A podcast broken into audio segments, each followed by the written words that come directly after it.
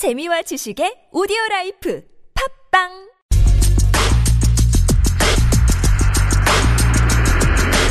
Science News.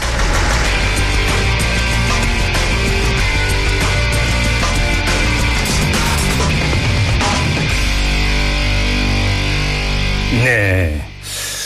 발음이 아주 유창합니다. 사이언스 뉴스. 그죠? 네, 재밌네요. 네. 저희가 이 새해를 맞아서 이 새로운 코너를 마련을 했는데요. 매주 금요일 이 시간에 바로 사이언스 뉴스를 진행을 하기로 했습니다. 그 주인공 지금 제 옆에 나와 계시는데요. 이 프레시안의 강양구 과학 보건의료 환경 전문 기자입니다. 어서 오십시오. 네, 안녕하십니까. 강양구입니다. 네. 무슨 전문 분야가 이렇게 많아요? 아, 이게 이제 들으시면 오해를 하실 수 있을지 모르겠는데 네. 그 보통 언론에서 중요하게 취급하는 게 정치, 경제, 사회, 문화잖아요. 네. 제가 프레시안에서 15년 가까이 그 중요한 정치, 경제, 사회, 문화를 뺀 나머지를 다 다뤄왔습니다. 네. 그 나머지가 바로 이제 과학, 보건의료, 환경 뭐 등등이죠. 자, 본인이 그 했던 특종을 몇 가지만 좀 소개 좀 해 주실래요? 네, 뭐, 제, 그, 제가 이제 제 걸 소개하는 게 좀 그렇긴 한데, 네. 자기 PR 시대니까. 뭐 제가 좀 옆에서 거들어 드릴까요? 네, 최근에 그 기억하실 만한 특종으로는 그 2015년에 메르스 사태가 있었잖아요. 네, 네. 그때 메르스 사태 때 정부 방침을 거스르고 메르스 병원 실명을 최초로 공개한 게 강양구 기자입니다. 네, 자기 자랑을 하시는 거. 황우석 사태 때도 네, 그리고 10년 전에 황우석 사태 때 이제 뭐 PD 수첩이 열심히 했지만은 거의 꼬꾸라지기 직전이었는데 그때 제가 이제 그 황우석 박사의 논문 조작의 특종을 연달아서 터트리면서 네. 분위기를 반전시켰죠. 자기 자랑하라니까 너무 또 과하게 하시네. 자기 PR 시대니까요. 뭐 알겠습니다. 조금 전에 뭐 정치, 경제, 사회 빼고 나머지 다 했다고 하지만 사실은 아, 이 강양구 기자가 또 이쪽으로 특화해서 계속 취재를 해 오셨기 때문에. 네, 그렇죠? 어떻게 하다 보니까 그렇게 됐습니다. 알겠습니다. 앞으로 좀 많이 기대를 하고 있고요. 맹활약 부탁을 드리겠습니다. 네, 열심히 해보겠습니다. 오늘 얘기 시작을 해야 되는데요. 유한 킴벌리의 물티슈에서 허용 기준이 넘는 메탄올이 나왔다. 이런 뉴스가 오늘 또 강타를 했습니다. 네, 하루 종일 포털 사이트에서 검색어 1, 2위가 유한 킴벌리, 네, 뭐 물티슈. 물티슈 네. 뭐 이런 거더라고요. 그래서 이 식품의약품안전처가 하기스 물티슈를 포함해서 10개 제품을 판매 중지하고 회수 조치한다고 밝혔고 또 유한 킴벌리 스스로도 즉시 해당 제품을 회수하고 이미 판매한 제품도 상품만 가져오면 환불 조치한다 이렇게 밝히지 네, 않았습니까? 굉장히 잘한 조치죠. 네, 오늘 좀 이 문제를 좀 그 짚어봐야 되는데요. 그냥 거두절미하고 여쭤보겠습니다. 이 물티슈 정말 위험한 겁니까? 네, 이 거기에 대해서 제가 답하기 전에 네. 일단은 이번 조치가 얼마나 옳은 조치였는지부터 제가 한번 평가를 네네. 해보겠는데요. 네네. 일단은 그 유한 킴벌리 물티슈의 허용 기준치가 0.002%인데 네. 그 식약처 발표대로라면 0.003에서 0.004% 정도가 물티슈에서 나왔습니다. 네. 그러니까 분명히 정해준 기준을 넘어선 것이기 때문에 문제가 있었던 잘못된 것이죠. 거죠. 네, 그래서 식약처가 문제점을 지적하고 네. 또 제조 판매사인 유한 킴벌리가 재빠르게 음. 판매 중지, 회수 환불 존치한 것은 굉장히 잘한 일 같습니다. 예. 음. 그런데 예. 어, 제가 제 이름을 걸고 말씀을 드리자, 드립니다만 네. 해당 물티슈를 본인이 사용하거나 음. 설사 아기에게 사용을 했더라도 크게 걱정하실 필요는 없습니다. 오, 그래요? 네. 자신있게 지금 말씀하시는 겁니까? 네네. 아니, 자, 봅시다. 메탄올이잖아요. 네. 메탄올은 유독물질 아닙니까? 네, 유독 물질이죠. 그게 그, 그 기준치보다 그러니까 높게 포함이 되어 있었던 그 자체가 문제 아닙니까? 네, 이제 그 일단 메탄올이 무엇인지부터 좀 네. 설명을 드려보겠는데요. 네. 그 아시는 분들은 아시겠지만 메탄올은 알코올의 한 종류입니다. 그렇죠. 그 알코올 램프 안에 들어있는 게 바로 메탄올이죠. 네. 근데 알코올 중에서 에탄올은 우리가 자주 마시는 술에 들어있지 않습니까? 그렇죠. 예, 그런데 이 왜 에탄올은 마실 수 있고 메탄올은 유독 물질이냐면 예. 이 메탄올은 우리 몸 속에서 포름알데히드라고 하는 유독 물질로 바뀝니다. 어, 예. 예, 포름알데히드 아마 아, 그냥 들어봤죠. 들어본 거 들어보셨을 거예요. 독극물로 취급이 되죠. 네, 그래서 에탄올은 먹어도 되지만 네. 메탄올은 먹어서는 안 된다는 겁니다. 예. 음, 아마 저기 그 옛날 분들은 기억하실지 모르겠는데 가짜 양주 예전에 많았잖아요. 네네. 근데 가짜 양주를 제조하면서 비싼 에탄올 대신에 공업용 메탄올을 넣어서 제 조하는 경우가 왕왕 있었습니다. 네. 그래서 애주가들 중에 실명을 하거나 건강을 잃는 경우가 아. 있었죠. 그 뉴스 저도 기억이 나요. 네 네. 아니, 아마 그러면 자, 다시 중간 정리하면 그렇게 위험한 메탄올이 그 기준치보다 더 많이 들어가 있다면 위험한 거잖아요. 네, 이제 여기서 이제 그 사이언스 뉴스의 진가를 발휘할 것 같은데요. 네 네. 항상 양이 중요합니다. 네. 허용 기준치 넘어섰잖아요. 이 양이 중요합니다. 그런데 이 지금 허용 기준치를 넘어선 메탄올의 양이 어느 정도인지를 제가 직관적으로 설명을 드려보겠는데요. 네. 1리터짜리 물병을 한번 생각을 해보십시오. 네. 그 1리터짜리 물병 안에 아주 작은 티스푼에 살짝 묻어 있는 정도의 메탄올이 들어 있습니다. 네. 그게 오늘 문제가 된 허용치를 넘어선 양입니다. 네. 그래서 그 정도는 성인이 마셔서 음. 100% 몸에 흡수가 된다고 하더라도 네.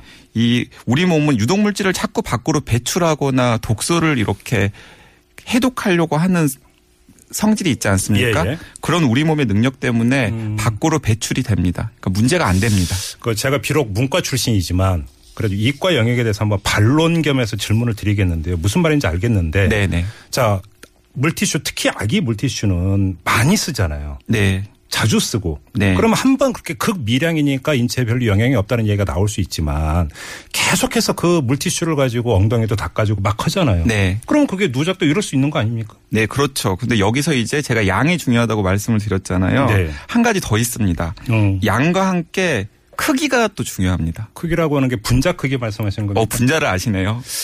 아니, 저 고등학교 나왔어요. 네네. 예, 분자 크기. 제가 일부러 원고에는 쓰지 않았는데. 원자, 분자 네. 알아요, 저도. 네, 그 메탄올 분자의 크기가 중요한데요. 네. 물티슈는 방금 말씀하신 것처럼 먹는 게 아니잖아요. 그렇죠. 피부에 문지르는 거죠. 주로 닦는 데 쓰죠. 네, 그러니까 자주 닦는 경우도 있고 자주 뭐 그냥 가끔 닦는 경우도 있겠지만 네. 어쨌든 피부에 묻은 메탄올의 대부분은 몸에 흡수되기보다는 증발합니다. 아. 왜냐하면 피부에 흡수될 정도로 메탄올의 크기가 정확하게 말하면 메탄올 분자의 크기가 크지가 않기 때문이죠. 음. 그러니까 이 물티슈에 포함된 아주 적은 양의 메탄올은 네. 더욱더 걱정을 안 하셔도 된다는 게 제 생각입니다. 그러면 저 여기서 다시 근본적인 의문이 드는데 허용 기준치를 왜 그럼 그렇게 설정할 이유가 뭐가 있어요?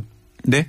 그러니까 그 함유 허용 기준치를 네. 그렇게 설정할 이유가 뭐가 있나요? 그러면? 하지만은 이제 방금 말씀하신 것처럼 그 메탄올을 사용하는 사람 중에는 큰 사람도 있고 아주 적은 아기들도 있잖아요. 예, 예. 그리고 아기들 경우에는 그걸 빨 수도 있잖아요. 아, 예. 예, 그런 여러 가지 그 돌발 상황들을 다 고려해서 음. 그 물티슈 안에 들어있는 메탄올의 양을 가장 최소치로 적정 기준으로 정해 놓은 게 허용 기준치인데 음. 네. 이번에는 그 허용 기준치를 약간 넘어선 거거든요. 네, 자 여기서 중간 정리를 하면 식품의약품안전처의 조치는 그러니까 지극히 정당했고 네. 올바랐다는 것은 뭔가 뭐 의심의 여지가 없는 의심의 거고. 여지가 없고 또 유한 킴벌리도 즉각 회수 조치하고 네. 음. 사과하고 환불까지 한 조치도 굉장히 잘한 조치입니다. 다만 이제 과한 우려는 네. 그러니까 꼭 그러니까 아닐 수도 있다 이런 취지의 이제 지적으로 제가 이해를 하겠고요.